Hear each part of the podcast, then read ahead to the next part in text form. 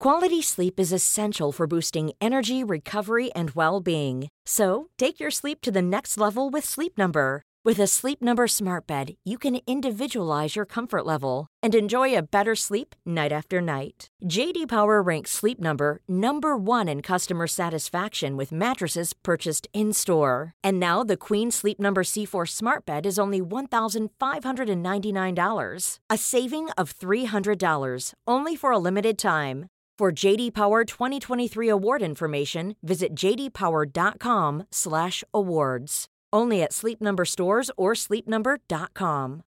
Botox Cosmetic, out of botulinum toxin A, FDA approved for over 20 years. So, talk to your specialist to see if Botox Cosmetic is right for you.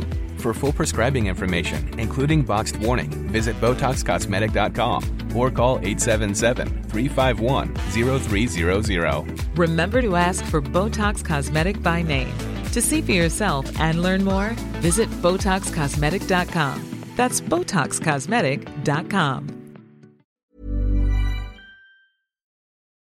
Du lytter til en podcast for Third Ear. Husk at abonnere på Apple Podcast eller hent vores Third Ear Podcast app fra App Store eller fra Google Play og få tidlig access til alle vores nye episoder.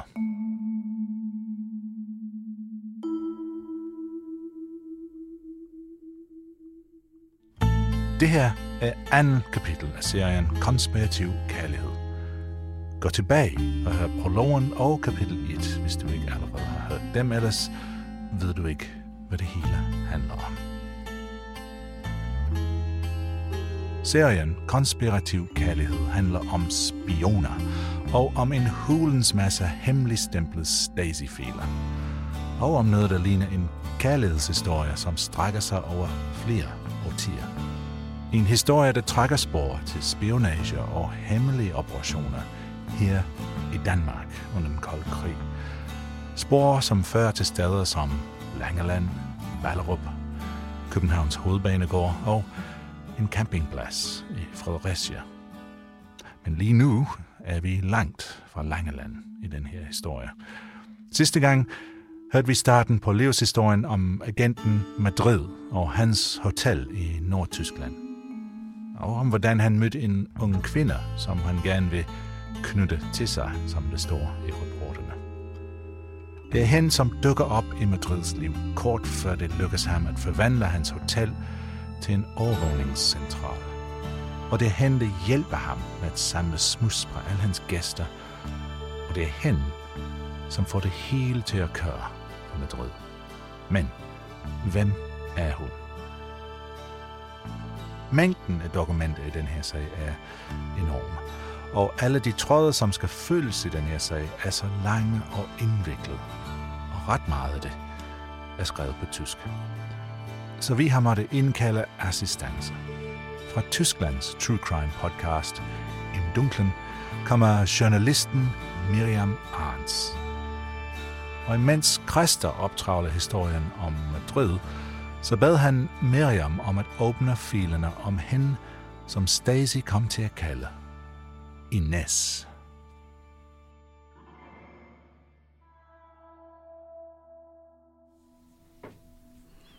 Hej Miriam. Hej Christa. Okay. Jeg gav dig en kæmpe stak dokumenter Ja. for nogle uger siden. Mhm. Og det er de dokumenter, der handler om en Stasi-agent, der hedder Ines. Ja. Hvad er der i dine dokumenter? Det er et stort spørgsmål. ja. Der er rigtig meget i mine dokumenter. Der er cirka 1800 sider af rapporter. Ja. Der er både håndskrevne noter fra Ines, Mm-hmm. så er der rapporter fra hendes føringsofficer, som skriver om møderne med Ines. Aha, Ja. yes. Så nogle har jeg også. Ja. ja. Berichte. Mm-hmm, træfbericht, præcis. Ja. Så er der en masse billeder af folk. Og folk på hoteller, og folk på restauranter, og på vej ind og ud af biler og sådan noget har jeg også. Ja, og også bare huse nogle gange. Så er der også nogle breve. Så er der rigtig mange kvitteringer fra restaurantbesøg. Ja, de går meget op i de kvitteringer der. Ja. ja. Hvornår starter de dokumenter, du har, og hvornår slutter de? De starter i 1968, Ja. øh, og de slutter i 1986. Og hvad er der hen mod slutningen? I 80'erne, der kommer Ines rigtig meget til Danmark.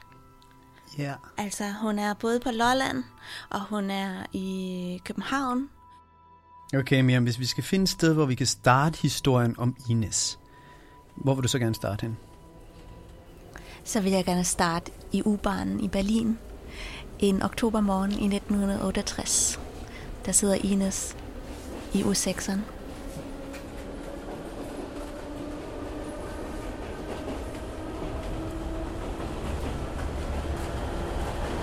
Det er en oktobermorgen midt i myldretiden. Ines sidder i undergrundsbanen. Linje U6 i Berlin. Hun er lige landet i Tempelhof Lufthavn med flyet fra Hamburg. Ingen i vognen lægger særligt mærke til hende. Hun holder sin håndtaske tæt ind til livet. Ved Bahnhof Friedrichstraße står hun af. Det er den eneste station i Østberlin, som U6'eren stopper ved.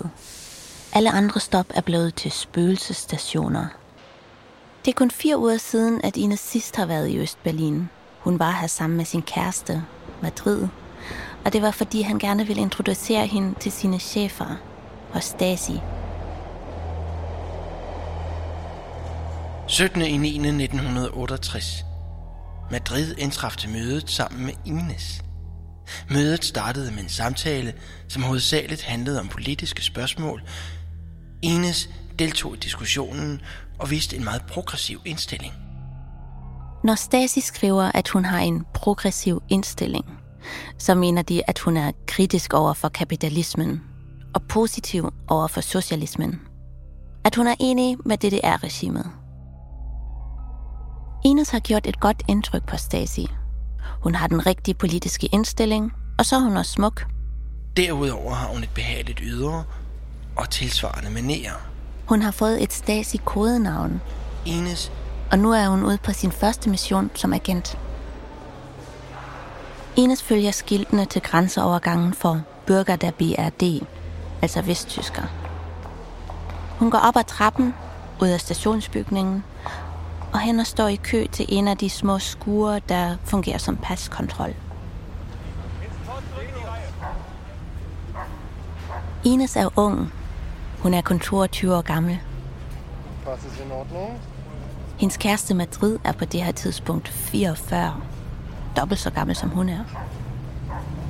Hun kommer fra en lille by i Nordtyskland, kun en halv times kørsel fra Madrids hotel. Inden hun flytter ind hos Madrid, arbejder hun på et kontor som sekretær.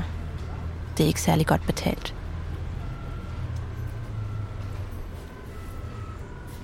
Jeg har kun set et billede af Ines. Det ligger i Stasi-filerne. Det viser en ung kvinde med en meget stor hund. Titlen på billedet er bare Madrids hund. Ines krammer hunden på billedet, og den virker til at være helt vild med hende. Hun har lyst pagehår med meget kort klippet pandehår. Hun er slank og fuld af liv. Jeg giver Stasi ret. Hun har et behageligt ydre.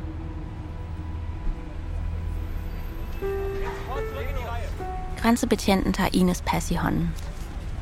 Han kigger på Ines, ned i passet, og op på Ines igen. Stasi har givet Ines en legende, som hun skal bruge, når hun rejser ind og ud af DDR. Jeg skal besøge min gamle svigerfar. Han bor i Østberlin. Hun skal sige, at hun har købt hjertemedicin, som hun vil give til sin gamle svigerfar. Jeg har medicin med til ham. Hjertedråber. Og hvis grænsevagten finder det kassettebånd, hun har i sin håndtaske, Kassettebåndet. så har hun også en historie planlagt om det. Øh, Det er slakkermusik til min svigerfar. Ja, han elsker slakkermusik. Endelig sætter grænsebetjenten et stempel i hendes pas. Ha' en god dag. Ines går ned ad Friedrichstraße. Efter 400 meter går hun ind i caféen Espresso. Hun kommer ud igen kort tid efter, sammen med en mand. De to går ned ad boulevarden under den linden. De snakker ikke rigtig sammen. De går videre bag om statsoperanen, hvor to mænd venter på dem. De går alle sammen op i en opgang. De kommer ind i en lejlighed, og først da de lukker døren bag sig, slipper de alle deres anspændthed. Mændene hilser hjerteligt på Ines. Jo, tak. Alt gik godt. Jeg skal forresten hilse mange gange fra Madrid. En af mændene i rummet er særligt opmærksom på Ines. På det, hun siger, den måde, hun siger det på, og hendes kropssprog. Manden hedder Hans Kusche. Kusche er løjtnant i Ministerium for Staatssicherheit, hovedafdeling 8, afdeling 3. Han er en vigtig mand inden for Stasi. Hans Kusche er Ines føringsofficer, det vil sige hendes chef. Det er ham, der skriver rapporten om mødet med Ines. Ines var til mødegennemførelsen meget åbensindet og svarede på alle spørgsmål uden nogen som helst indskrænkelser. Ines åbner sin håndtaske og tager et kassettebånd frem. Der er skrevet slagermusik på det. Værsgo, her er båndet. Der er selvfølgelig ikke slagermusik på båndet. Det er lydoptagelser fra Madrids Hotel. Ja, vi fik de optagelser, vi snakkede om. Gæsternes samtaler på restauranten og optagelser fra værelserne. Det her er kriminalkommissæren og hans sekretær. Så det var Ines første opgave som Stasi-agent. Hun er kurer. Hun smugler båndoptagelser fra Vesttyskland til DDR. En af de mere simple spionopgaver. Og hun klarede den godt. Hans kusse er tilfreds med sin nye agent. Inden hun forlader lejligheden og tager tilbage til Vesttyskland, takker Hans kusse Ines for sin indsats. Hun takkede os på en hjertelig måde for den finansielle belønning og lovede at udføre de nye opgaver til tiden. Hun sagde, at vi i dette spørgsmål kunne stole fuldt ud på hende. Han giver hende 400 D-mark for den vellykkede udførelse af opgaven, og 100 D-mark for flybilletten til næste møde.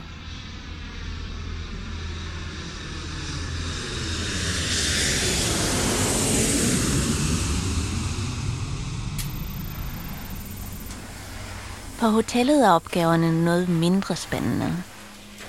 Mere hverdagsagtige. Hun hjælper med alle de daglige pligter. Hun går rent på værelserne, sidder i receptionen, serverer i baren. Det er lidt kedeligt arbejde. Goddag. Velkommen til Hof Rohlstofferweg. Men så har hun jo også andre opgaver. Opgaverne, som Stasi har givet hende med hjem fra Østberlin.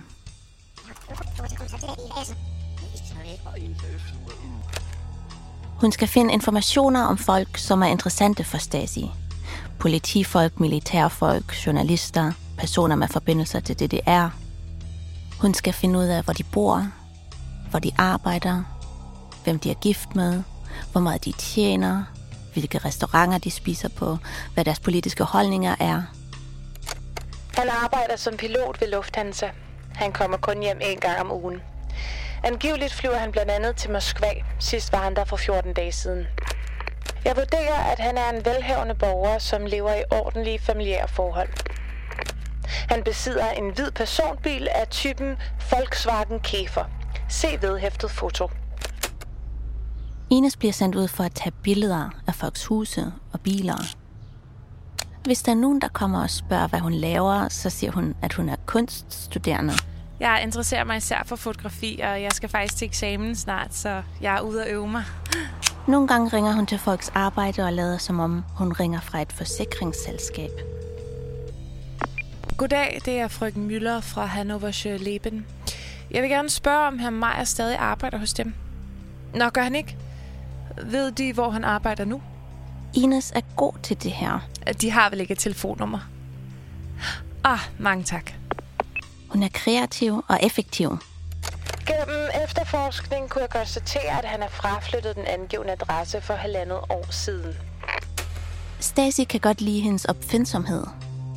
Ines overgav de fem gennemførte efterforskninger for området Nordtyskland. Resultaterne kan blive betegnet som tilfredsstillende. Hen over de næste år begynder Stasi at bruge hende til flere og flere opgaver. Ines bliver sendt på forskellige spionkurser i Østberlin. Koderadio, filmfremkaldelse, skrivning med usynlig blæk. Hun får en håndtaske med et indbygget kamera. Og optagelserne er blevet meget bedre, siden Ines kom med på aflytningsholdet. Det skal siges, at optagelserne, som er blevet afleveret, er tydeligt forståelige og dermed brugbare. Ines er god til det grundlæggende spionarbejde. Bedre end Madrid virker det til. Men udover det har hun et helt særligt talent. Hun er god til at få hemmeligheder ud af folk. For eksempel ud af stamgæsterne på hotellet. Dem får Ines til at fortælle hende deres mest pikante, intime hemmeligheder. Når jeg læser Ines rapporter om stamgæsterne, så er det som at læse manuskriptet til en sæbeopera. En sæbeopera, der udelukkende spiller på Ines hotel og restaurant. Jeg følger med i folks livskriser, sidespring og alkoholmisbrug. Og stort set alle karakterer, der kommer på hotellet, har en eller anden mørk hemmelighed. Når jeg taler med Christa om det her, så er det som om vi følger med i den samme sæbeopera, som kun vi to er fans af. Halløj på Ines Hotel, kunne den måske hedde. Har du nogle favoritter på, på hotellet af gæster? Ja, helt klart. Øh, Det er jeg også. Er det ham med pudlen? det har med pudlen. Jeg elsker ham. Pudlen var hans bedste ven. Ja. Ja.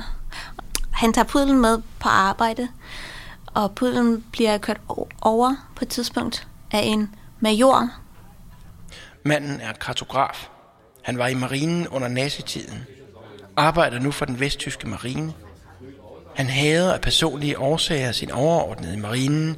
Motiv, kærlighed til sin hund, som er blevet kørt ihjel. Vores ven her, soldaten, han tror altså, at det er med vilje. Ja, det er han meget overbevist om. ja. Igen og igen fortæller han om det. Ja, og når han bliver rigtig fuld, så kan han godt græde lidt over det.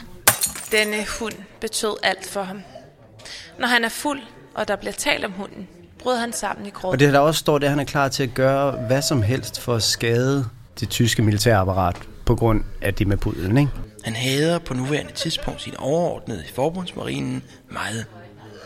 Den egentlige grund er, at en oberstløjtnant, som er ansat der, kørte hans pudel ned. Manden er overbevist om, at det var med vilje.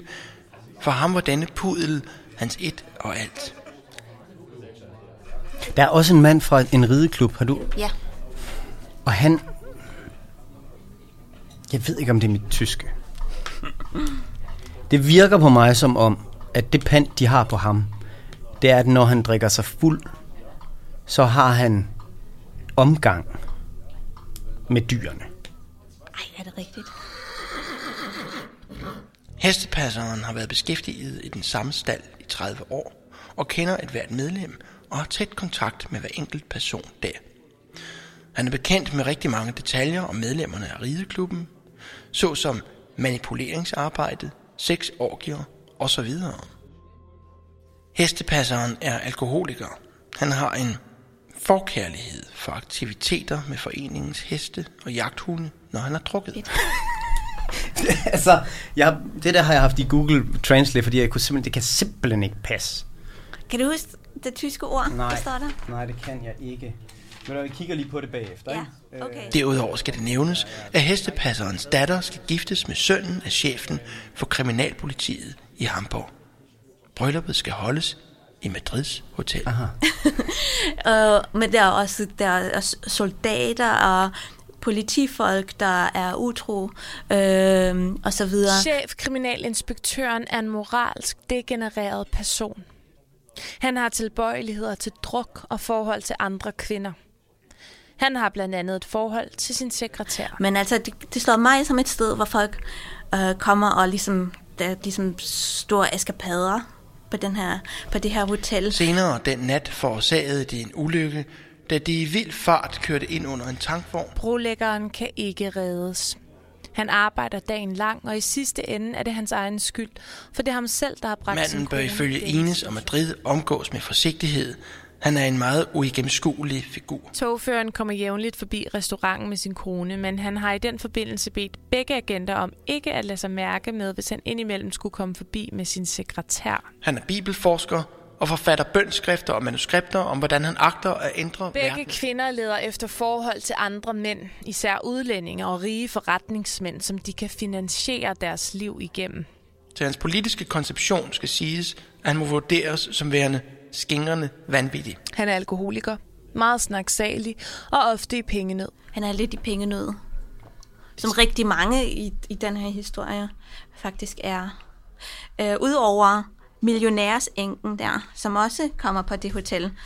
Hun er enken af en millionær fra en eller anden farmaceutisk øh, virksomhed. Det er millionær inden. Hun må ikke gifte sig igen, fordi så taber hun alt det, hun har arvet, sit arv. Så derfor lever hun bare sammen med en anden gift mand, øh, og konen af manden arbejder hos hende.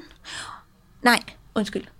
Konen øhm, for, jeg tror hun får 1000 D-mark om måneden, for at hun må være sammen med hendes mand. God. Mm-hmm.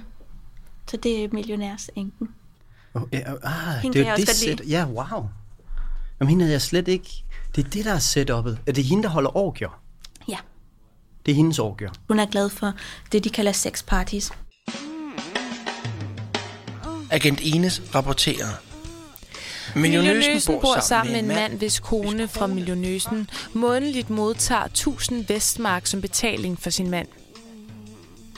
Manden er arbejdsmand og arbejder hos Millionøsen som hendes personlige hjælper og husven. og husven. Millionøsen er meget livslysten, drikker gerne og holder store sexfester, sexparties. Hun har brug for mænd. Hun har brug for mænd. Hun har et meget stort forbrug af mænd. Parentes. Det er ingen hemmelighed, at hun endda driver omgang med kvæghyrderne, når der er dyrskud i området. Parentes slut. Millionøsen er Madrids umiddelbare nabo. Millionøsen er en moralsk fordærvet person. Hun har et uhørt forbrug af mænd og er kun ude efter at besidde en ny mand hver aften.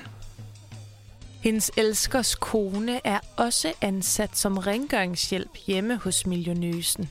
Millionøsen søger ubetinget kontakt til begge agenter. Hun inviterer dem til opera i Hamburg eller andre fornøjeligheder. Begge agenter forsøger så vidt muligt ikke at forøge kontakten til denne kvinde, da hun er berygtet i hele byen for sine vilde herrebekendtskaber. Det, jeg synes er sjovt ved det hele, er, at de her mennesker, som kommer og er utro øh, på hotellet eller på restauranten, de tror jo, jeg tager ud et sted, som ligger i midten af ingenting, øh, hvor folk ikke kender mig. Det er uden for byen, så jeg kan ligesom, jeg kan gøre de her forbudte ting, fordi der vil jo aldrig være nogen, der finder ud af det. Og så, så er det faktisk, at de bliver optaget, mens de gør det. De bliver optaget, de bliver overvåget, og der bliver skrevet meget, meget lange rapporter om alt, hvad de foretager sig. Ikke? ja.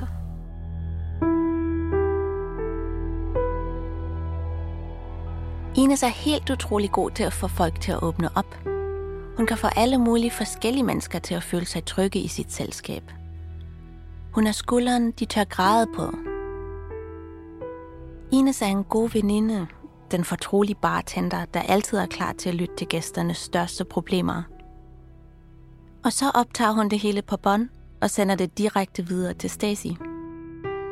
Men ikke nok med, at Ines samler smus på folk og rapporterer det til Stacy. Hun begynder faktisk også at blande sig i gæsternes kærlighedsliv. Ines veninde leder efter en ny mand. Ines finder sådan en til hende. Brylluppet holdes selvfølgelig på Ines hotel. Og Ines sender billeder fra festen til Stasi. Og så begynder hun at rapportere på, hvordan det går i det nye ægteskab. Hun er en meget seksuel person. Det kan siges, at hun ruinerer sin mand.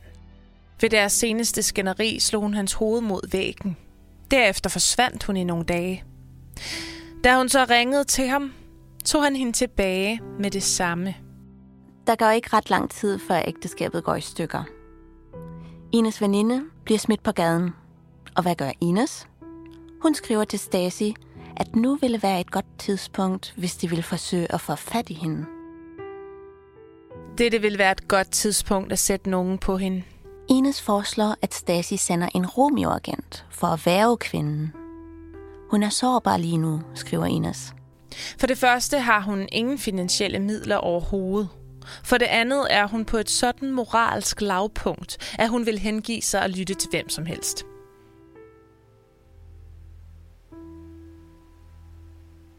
Når jeg læser det her, så tænker jeg, Ines er ikke en veninde, jeg gerne vil have. Det kan godt være, hun er en god stasiagent, men hun er godt nok en elendig veninde. Hun virker kold, fordømmende, beregnende og manipulerende.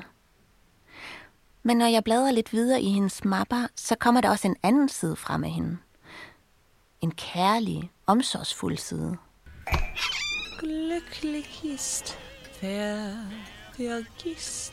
I modsætning til hotelgæsternes forkvaklede kærlighedsliv, så virker det som om parforholdet hjemme hos Ines og Madrid er meget harmonisk.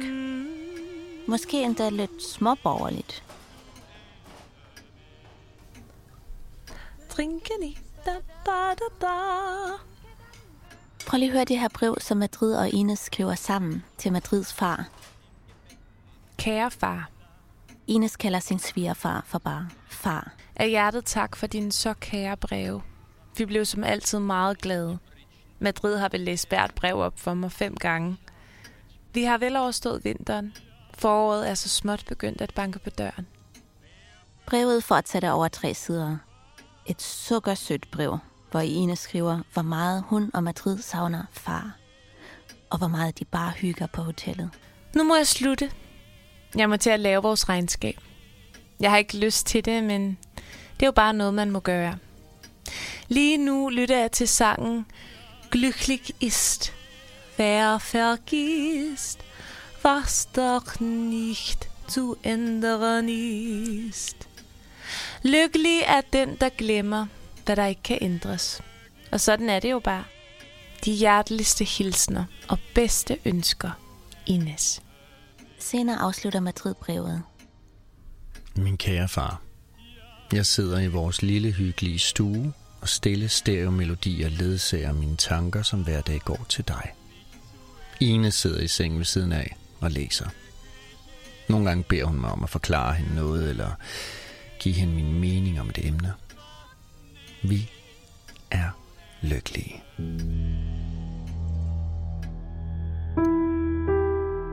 De er lykkelige, skriver Madrid, mens han forklarer den unge Ines, hvordan verden hænger sammen, og generøst deler ud af sine meninger om forskellige emner. Og Ines tager imod dem med et taknemmeligt smil. Jeg tror egentlig ikke, at Ines har brug for Madrids hjælp og forklaringer. Hun er jo en meget selvstændig kvinde, og hun finder på sine egne kreative måder at løse spionopgaverne på. Hun er dygtig og får masser af ros af Stasi. Meget mere end Madrid gør.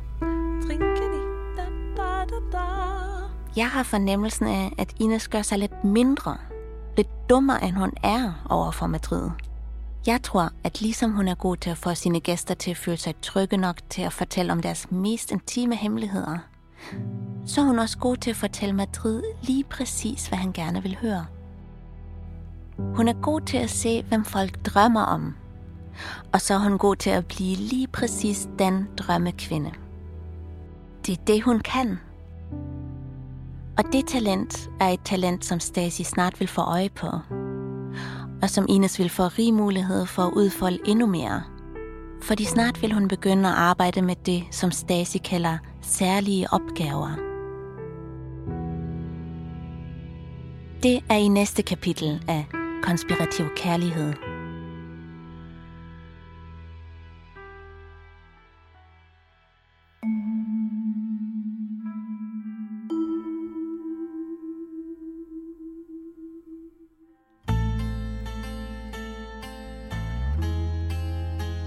I kapitel 2 af Konspirativ Kærlighed havde du stemmer fra Johanna Hørslev som Madrid, Rosalinde Mønster som Ines og Tur Lindhardt som Stacy Filener og diverse Stacy-agenter.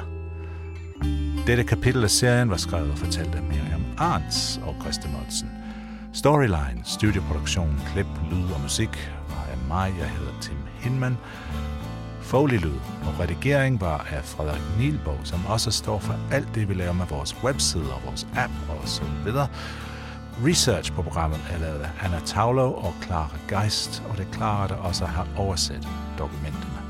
Artwork og illustrationer til serien er af Anna Sofie Madsen. Hvis du lytter til det her på 30's podcast app, eller fordi du har abonneret på vores kanal på Apple Podcasts, siger jeg tak for din støtte, og tak fordi du er med til at sikre, at vi kan blive ved med at levere vores podcast-historier.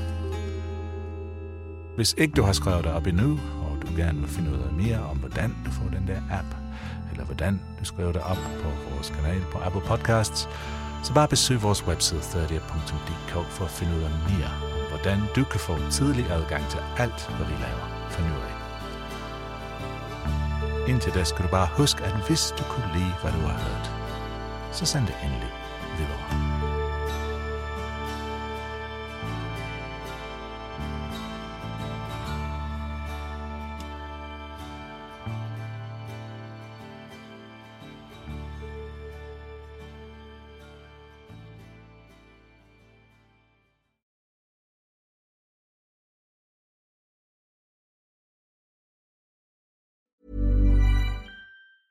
Ruby Frankie was known by millions as a very tough mom. That's exactly the way she wanted it. The social media star amassed a huge following of supporters and detractors alike, preaching the values of strict discipline. But you'll learn in a new podcast available exclusively on Wondery Plus how the small empire built by this momfluencer crumbled the moment her 12 year old son escaped their home and called 911.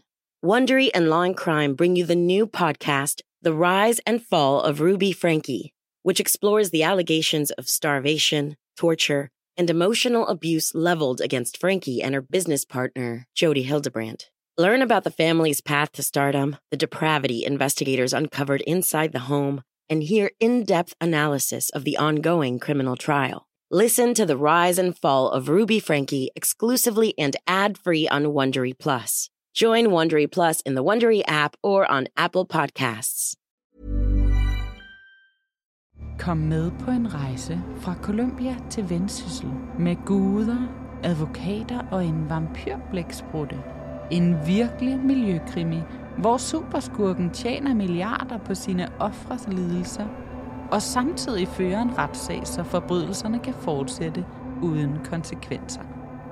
Hør podcastserien Retten til floden på Miljøbevægelsen Noras kanal Jord i hovedet på din foretrukne platform.